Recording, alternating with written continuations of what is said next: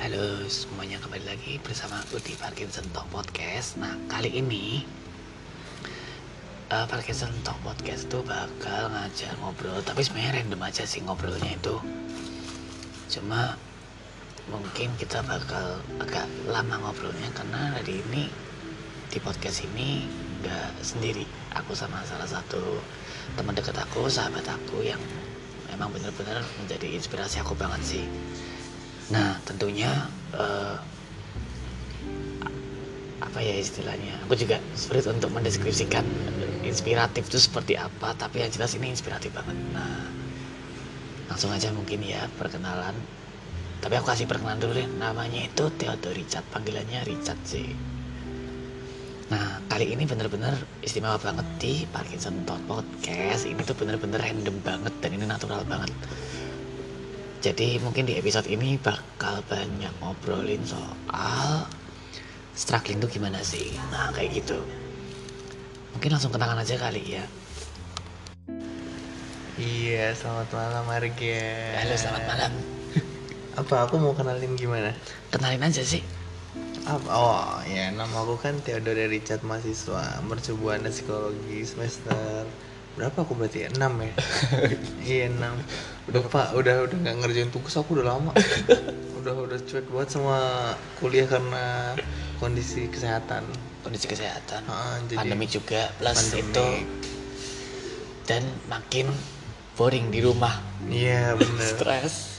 Iya aku nggak boleh stres sama dokter Jadi ya itu tugas jadi aku terbelang Wah itu terbengkalai banget pak Oke, Jad.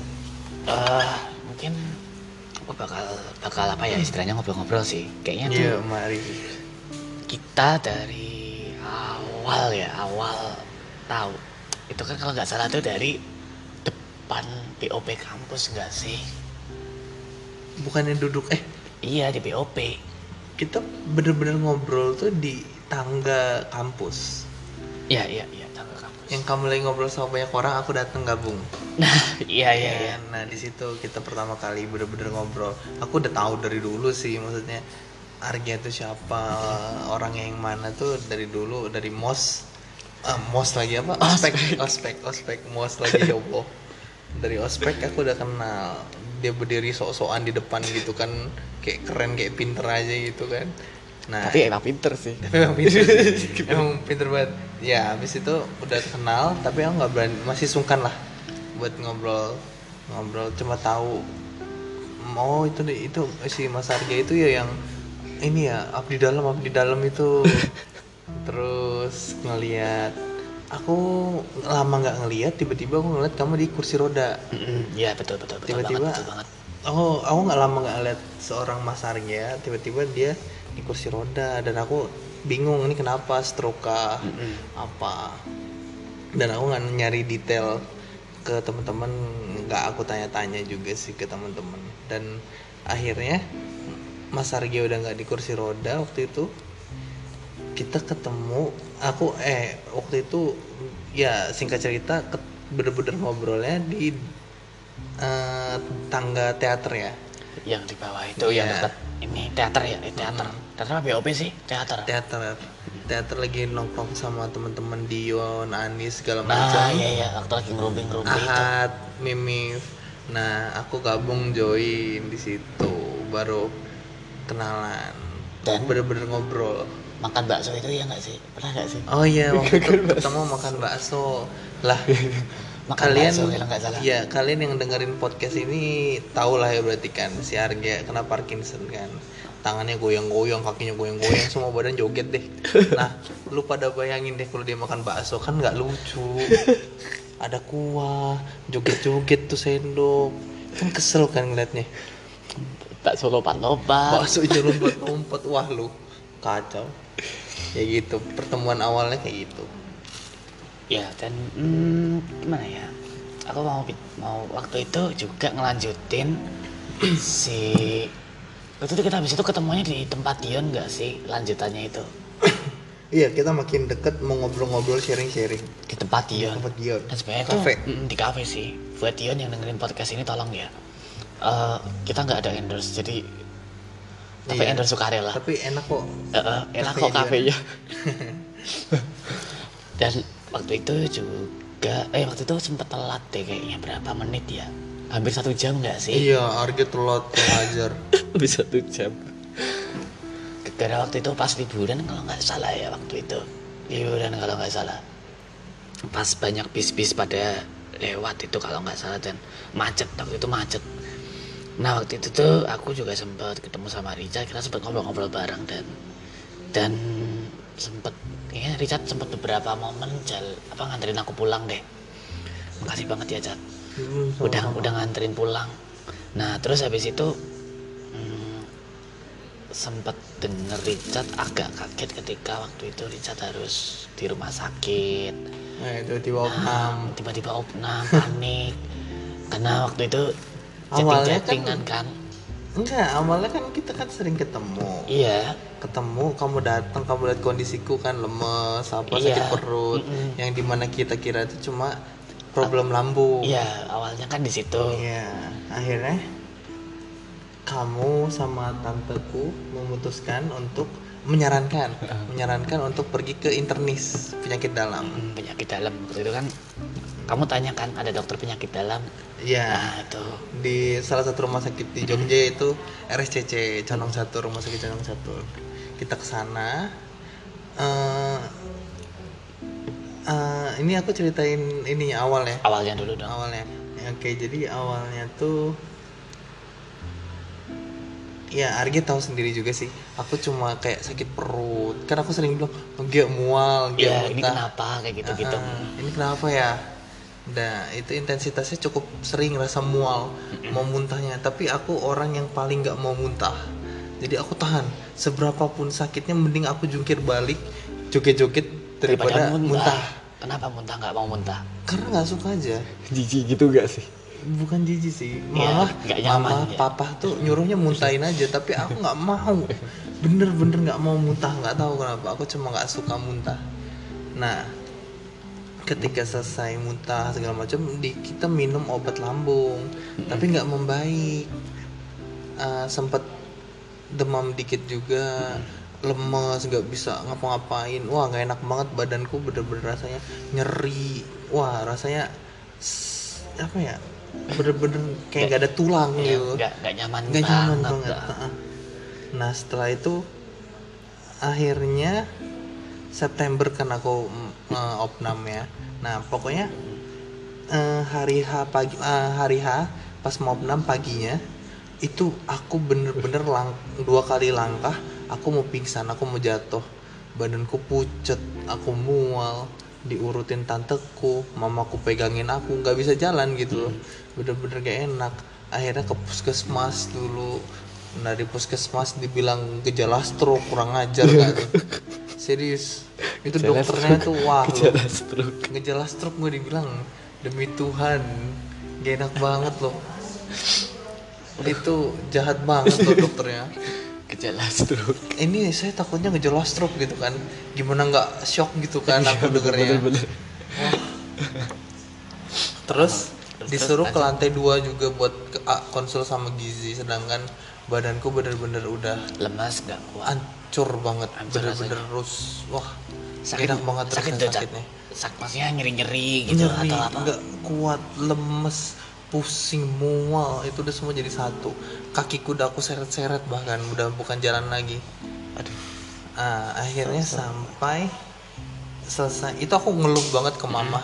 Mah cepet kayak aku nggak tahan. Soalnya naik lantai dua ini itu dulu kan itu bener-bener nggak enak banget Apalagi harus naik. iya harus itu, naik ya itu. itu aduh, capek ini banget, sih.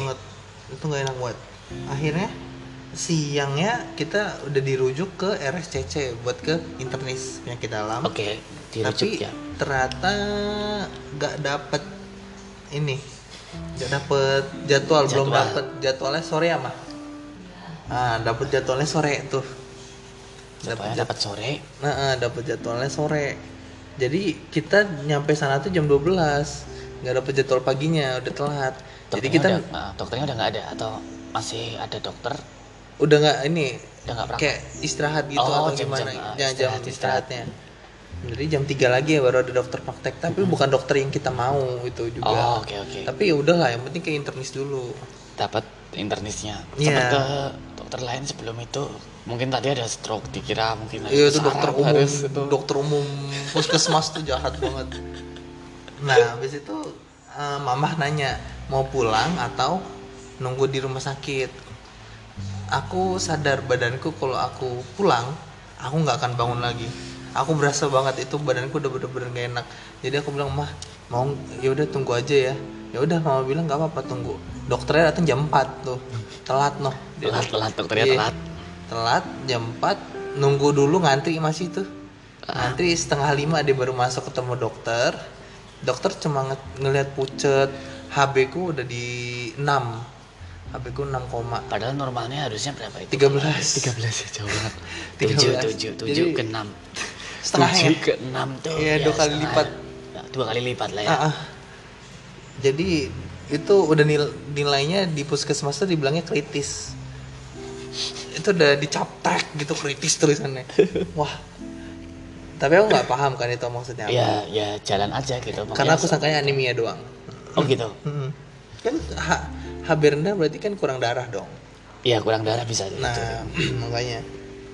Udah gitu ke masuk ke internis di giliranku masuk dokternya ngintip-ngintip pucet buka mulut ngelihat si Ya. ngelihat mata matanya ditarik Ah. dicek pucetnya atau apa gitu nggak ngerti deh gue. Ya apa di bawah ini ya kelopak. Iya di bawah kelopaknya dilihat ceret ceret itu dokternya simpel banget ngomong opnam ya eh mondok ya gitu kan.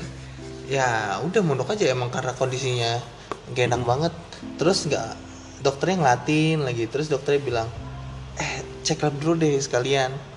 Cek lab nunggu hasil lab satu jaman kan satu jaman jam 7 aku udah dapet ruangan Hmm, jam langsung. tujuan udah dapet ruangan aku nggak tahu aku sakit apa Dan kondisimu biasa-biasa aja. kondisiku masih gak enak nggak mungkin atau- maksudnya biasa kayak ya ya udah masih nggak enaknya itu loh. masih semangat tapi Ah, masih masih semangatnya gitu, masih masih. bisa gerak masih bisa ketawa masih bisa ngobrol ngerasain badan sana sini itu masih kerasa Iya masih maksudnya ya ngerasain tetap gak enak tapi posisinya tuh apa ya istilahnya apa sih bahasanya ya tetap berus- tetap oke oke iya nggak tetap apa-apa. gitu kayak iya adrenalinku tetap tinggi. Iya iya bener. Nah adrenalinnya bagus itu. jadi ketika papaku dat jadi papa sama mama dipanggil dokter.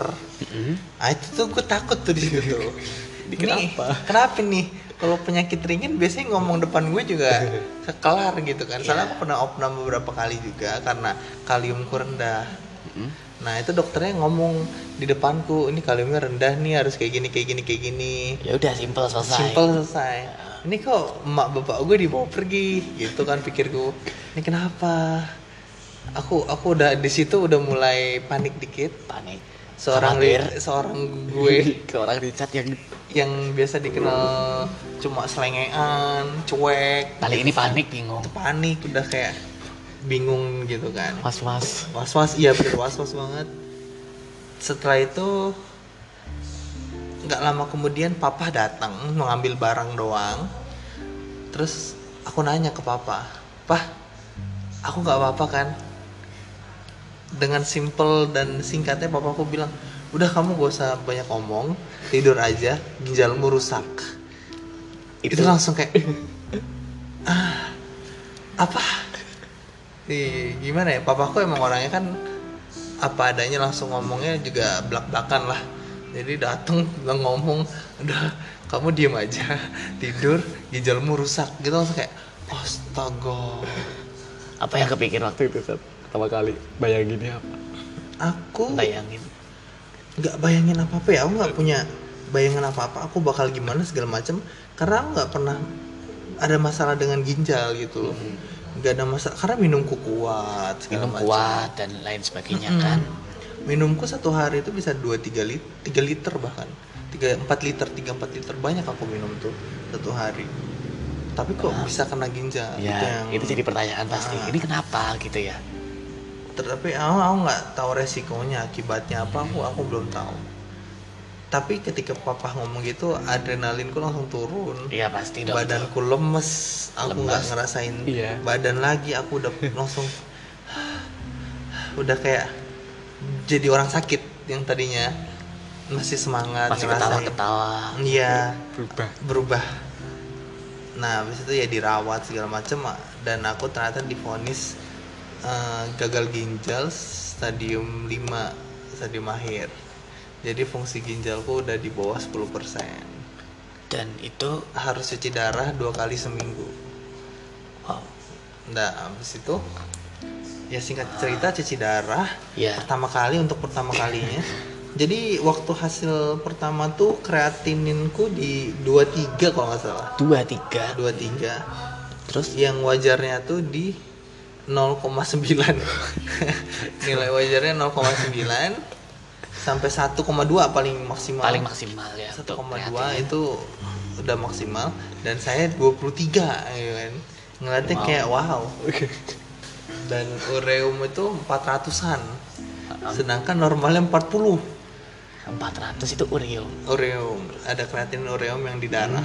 Oke. Nah, jadi eh, di waktu itu sempat dijelasin juga kalau ureum tuh ada dampak resiko-resikonya ya resiko resiko segala macam. Jadi eh, kalau menurut medis kalau ureum di atas 200 tuh biasanya kalau di atas 100 udah muntah-muntah terus. Sedangkan aku nggak muntah karena sebenarnya bisa aja sih kalau ngikutin mualnya. Iya. Sering banget pasti hampir setiap hari aku satu bulanan itu mual terus. Nah itu aku nggak ngikutin mualnya. Jadi kalau di 100 150 tuh itu muntah-muntah terus. Pokoknya ureum segitu 80 5 80-an ke atas tuh sampai 150 tuh Hmm, itu muntah-muntah nggak berhenti. Terus kalau ureumnya di 200 200 itu ada amnesianya. Amnesia. Itu ada hilang eh, ingatan ya hilang ya, ingatan. hilang ingatan. Sampai ureumnya rendah baru ingatannya balik itu kayak gitu. Kayak sementara gitulah hilang ingatannya. Oke ah, berarti tem ya kayak apa sih temporary? Temporary, ya, ha. temporary ya. Jadi itu di 200 ya ureum 200 tuh 200 hilang ya. ingatan. Sampai dua setengah. Ya. Di atas 300 itu koma. Dan sedangkan gue 400 masih jalan-jalan ke puskesmas. Strong banget. Enggak sih ke mana-mana. Kuat banget kuat banget. Jadi 400 terus itu ya dokter juga kaget ngeliat hasilnya kok setinggi ini? Iya dan, dan masih masih bisa Oh, ngapa-ngapain masih nah, kokoh. Iya. Akhir, akhirnya dicuci darah. Habis cuci darah itu lega banget rasanya enak banget. Itu rasanya kayak ringan gitu enggak sih? Ringan Atau banget lebih gimana Cak? wah itu enak banget pol parah. Tapi anu ya eh, aku tuh pertama kali tahu Richard waktu itu Richard bilang opname iya. Richard bilang opname dan tanpa diagnosis. Waktu itu bilang opname. Terus aku ke rumah sakit. Iya kamu ke rumah sakit. Kondisinya sudah dicuci darah. Iya udah cuci darah. Kamu masuk pas cuci darahnya ya? cuci darah. Pas aku ada ada mama ya ada mama sama tante. Ah, sama atau tante. papa? Ad- tante ya? Enggak mama dulu. Aku Oh. ketemu mama waktu itu di ini di dekat depan. Eh, di depan pas aku turun dari lift. Oke. Karena- oh kamu ke ini Oh, dulu aku naik dulu ruangan. gitu kan. Terus tanya sama petugas ternyata bisa cuci darah. Nanti aku pikir "Hah, kok sampai segini ya? Aku pikirnya kan gitu. Kok sampai cuci darah? Aku gitu kan. Terus habis itu pas keluar ya ketemu sama mama. Terus? Ketemu sama mama ya terus ke bawah lagi ya dari atas terus ke bawah lagi. Aku udah nunggu di luar dan kebetulan ya eh, mungkin teman-teman podcast juga baru tahu lah depan ruangannya di cuci darah itu Moli klinik saraf. Nah di situlah pertama kali aku juga didiagnosa Parkinson nah. Aku baru ingat waktu itu terus pas aku lihat-lihat ya wih gila ini kayaknya aku kenal deh. Ruangannya. eh, deket-deket sini gitu. Oh iya bener ternyata ini depannya tuh polisarap yang pertama kali aku didiagnosa Parkinson tapi masih belum percaya kayak gitu loh. Nah terus habis itu eh, aku masuk kan. Lihat Richard tuh udah ya ampun udah kayak aduh pucat banget. Ya Allah kasihan banget. Aku bener aku cat bener-bener nggak nggak nggak nggak nyangka aja sampai "Hah, serius gitu? Ah serius? Aku bahkan tanya sama suster tuh dua kali loh di atas. Dua kalian tuh. Beneran sus. Theodore Richard orangnya pakai kacamata agak gemuk. Aku bilang kayak gitu.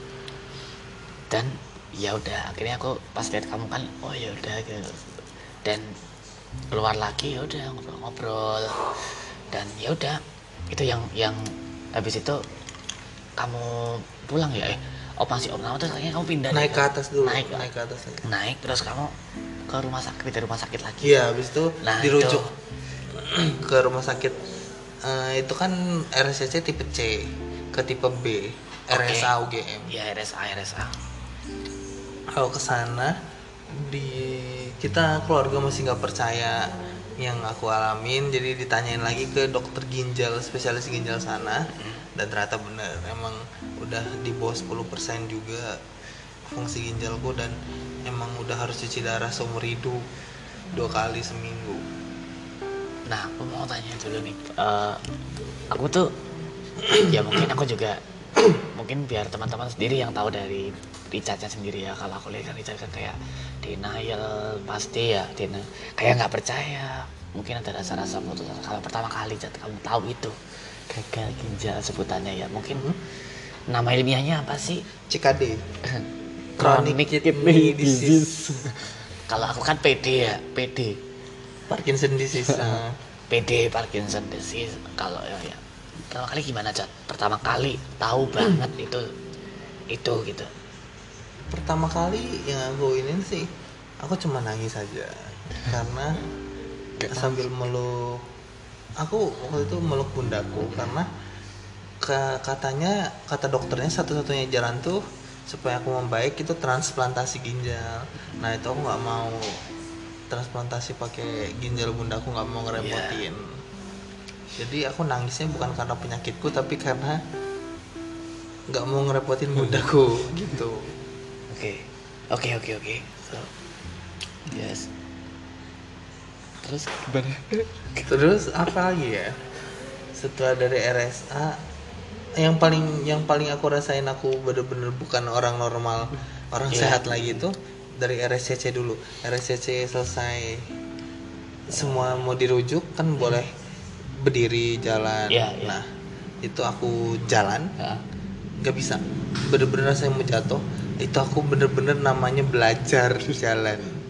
kayak, kayak anak kecil lagi Kayak anak kecil lagi dipegangin, ah diteta itu itu nggak enak banget dan aku aku harus pakai kursi roda gitu itu bener-bener itu kepukul banget sih kayak oh iya gue udah bukan orang normal lagi gitu habis itu ke RSA oh di RSA aku sempet ada kejadian kejang. Kejang ya kejang. Lagi di cuci darah atau HD hemodialisis bilangnya HD lagi di HD itu aku kejang. Aku rasanya cuma ngantuk tiba-tiba aduh aku mau tidur gitu kan. Kok Oke. gue kayak kepa- dipaksa tidur tapi bukan akunya mau tidur. Mm-mm. dipaksa tidur sama badan. Nah itu sempat ketidur itu dan itu ternyata drop ngedrop semua ngedrop. Jadi orang HD itu nggak boleh drop nggak boleh pingsan. Ya harus Tensi dalam kondisi boleh- stabil dan- stabil bagus. Nah, bagus ya. Nah, itu aku drop di gulaku rendah, tensiku rendah. S- eh, tensi gula rendah, terus aku tiba-tiba kayak dipaksa tidur sama badan, aku ketiduran. Aku ngerasanya cuma tidur, tapi ternyata katanya semua orang itu aku kejang. Berarti ya apa tidak saya nggak sadar ya Nggak sadar. Namanya kejangnya nggak sadar Dan sem- itu kan pas HD, terus ya pas kedua hati kali posisinya setelah HD, setelah HD aku kejang juga. eh itu Rasanya- Ade itu aku udah pulang ya eh Udah, atau pas aku nggak di situ kamu nggak di situ. Kamu datang setelah HD.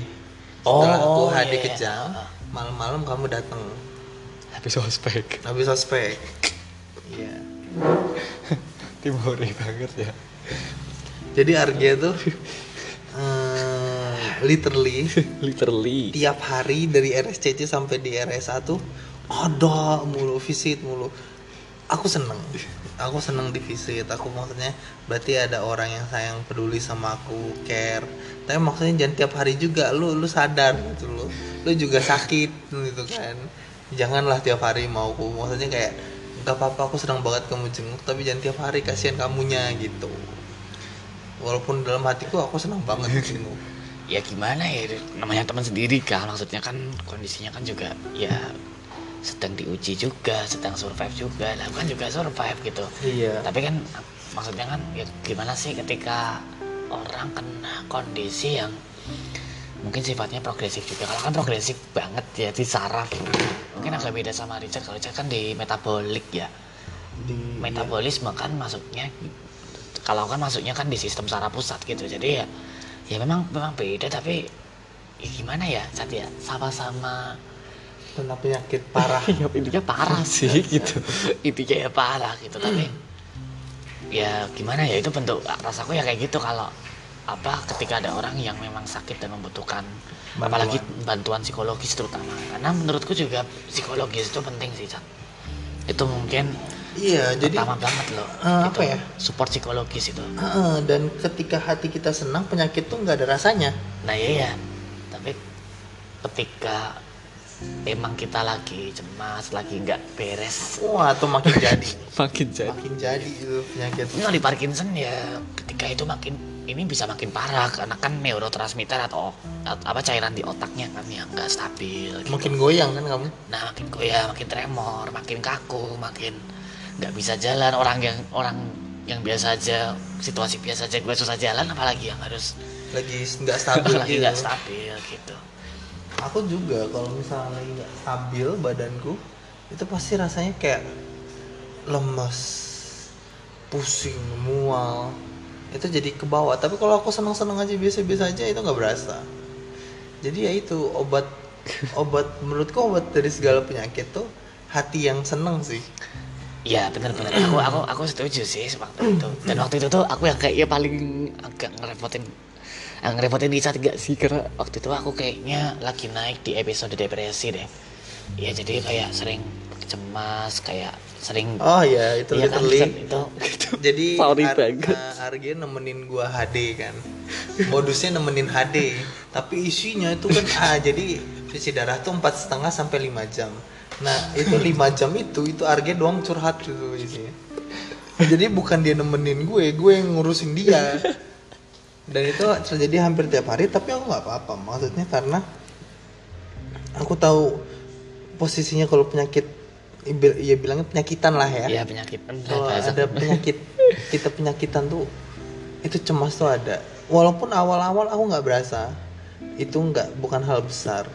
Tapi sekarang aku baru ngerasain juga sama yang kayak Arya rasain. Maksudnya kayak denial Iya, aku denial. takut cemas panik itu semua aku rasain baru baru awal apa bulan-bulan ini.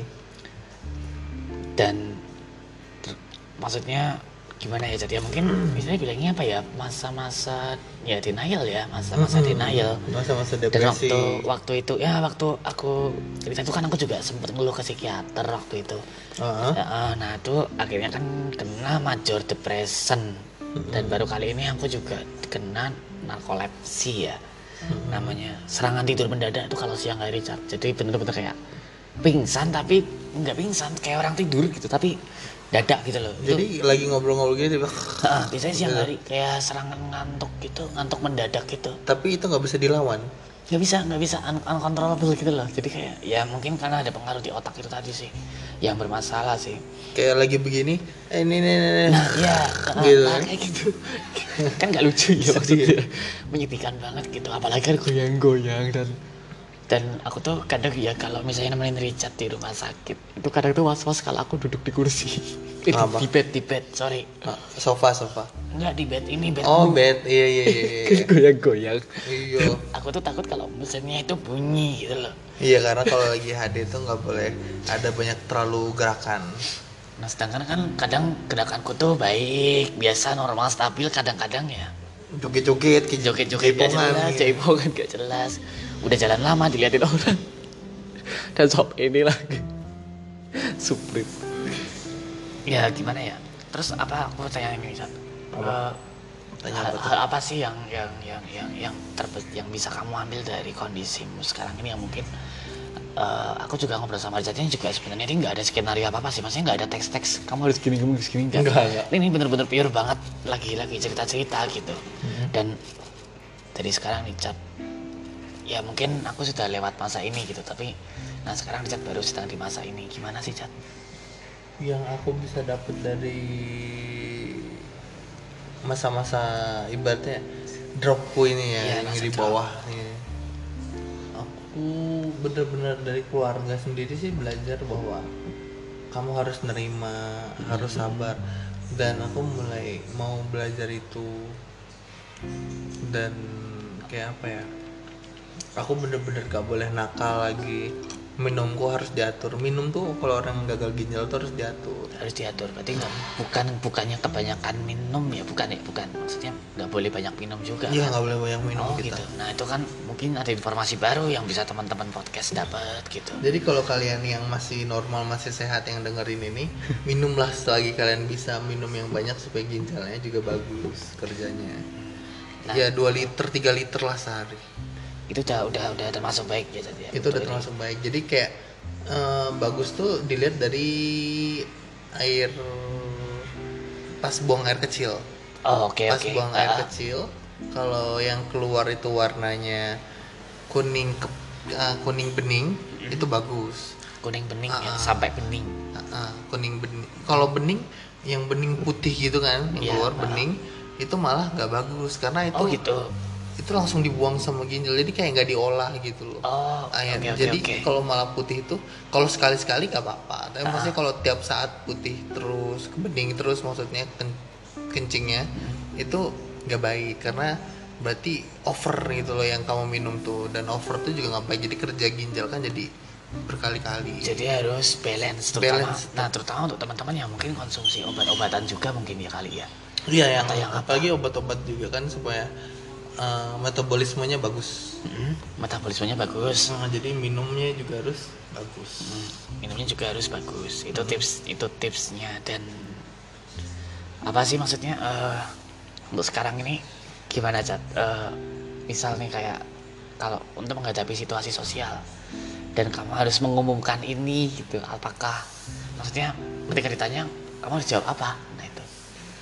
Eh, masih banyak banget orang-orang yang eh, apa ya bilangnya? Mem memperma bukan mempermasalahkan. Menganggap remeh sebuah penyakit entah penyakit apa pun itu. Jadi bahan bercandaan terus tuh ya Padahal eh, ini tuh bukan penyakit yang ringan loh. iya bukan Ini udah kronis. ringan. ya Di mana posisinya ibaratnya gini. Kalau gua nggak hadir gue mati. iya iya Itu. Itu jadi ini bukan penyakit yang lo bisa bercandain sebenarnya. ya betul betul Tapi bahkan kayak di teman kampus terus orang kayak orang-orang sekitar gua itu masih kayak dibecandain oh cuci darah ya cuci darah pakai apa rinso molto sebenarnya kayak apa ya? Gimana? Eh, eh, feelnya gimana saat ketika Ah. kamu menanggapi seperti itu? Awal-awal awal-awal ya? Aku tetap bercandain karena Oke. aku orangnya ya udah ya nggak apa-apa. Iya, iya. aku bukan orang yang baperan. Tapi maksudku cobalah untuk menghargai yang lain.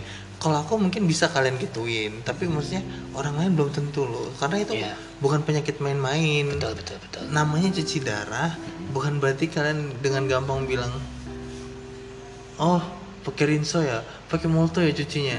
Bro itu nggak lucu sama sekali loh karena Iya, iya, iya. kami pasien ginjal yang udah cuci darah kalau kita nggak cuci darah kita mati beneran.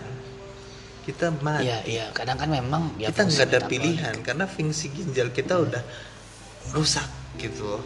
Dan kalian dengan santainya membuat itu sebuah jokes itu bener-bener nggak lucu dan nggak menghormati dan juga mungkin kayak Arga yang Parkinson hmm, kayak kalian ledek-ledek kalau kalian gini kalau kalian mungkin deket dan terbiasa dengan kayak gitu itu mungkin nggak apa-apa kayak aku sama Arga ledek-ledekan Iya, kayak gitu biasa. itu emang kita Emang biasanya kayak, gini, gitu nggak- emang kita kayak gini. walaupun gitu. orang-orang liatnya kayak jahat banget sih Richard Iya, gitu. kayak kayak gue jadi antagonis terus gitu antagonis. Tapi emang kita bercandanya kayak gitu tapi Iya, kalau iya. kalian nggak sedekat itu janganlah kalian bercandain tentang tremornya Arya Iya.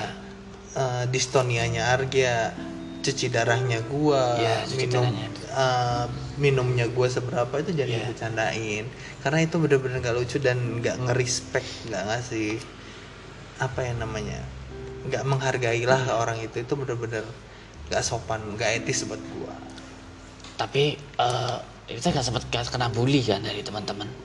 Enggak lah, gue yang ngebully mereka. gitu. Walaupun gue sakit. Enggak, enggak, aku nggak pernah dapet sanksi kayak sosial gitu. Nggak ya? Dibedakan. Karena orang yang HD orang yang cuci darah kita setelah cuci darah kita bisa beraktivitas dengan normal kita bisa bercanda kita bisa ngobrol kita bisa santai kita nggak kelihatan secara fisik kita sakit. Iya, kelihatan pucat doang. Karena Iya. emang HB-nya pasti di bawah terus. Nggak Iya. kayak orang normal. Jadi kelihatan pucat tapi untuk bercanda untuk sharing ngobrol itu bisa banget Bisa naik banget. motor bisa banget. Iya masih bisa jalan-jalan bisa banget. ya. selama nggak capek nggak Ya, terlalu over. eh, eh, gitu. Nggak terlalu over dan tetap jaga ininya kondisinya supaya kondisi stabil. makan Nah, itu makan tetap. ya. walaupun dibilang di eh, aku udah nggak boleh minum banyak tapi tetap harus minum karena tubuh air tuh butuh tubuh tubuh tuh butuh air Iya, jadi iya. tetap harus minum walaupun orang kena gagal ginjal tapi tetap nggak boleh lebih dari yang udah disarankan dokter Oke, jadi tetap patuh sama dokter. nah, Gitu. Tetap mungkin harus. eh, kalau di Parkinson bedanya karena eh, gini ya, Cat ya.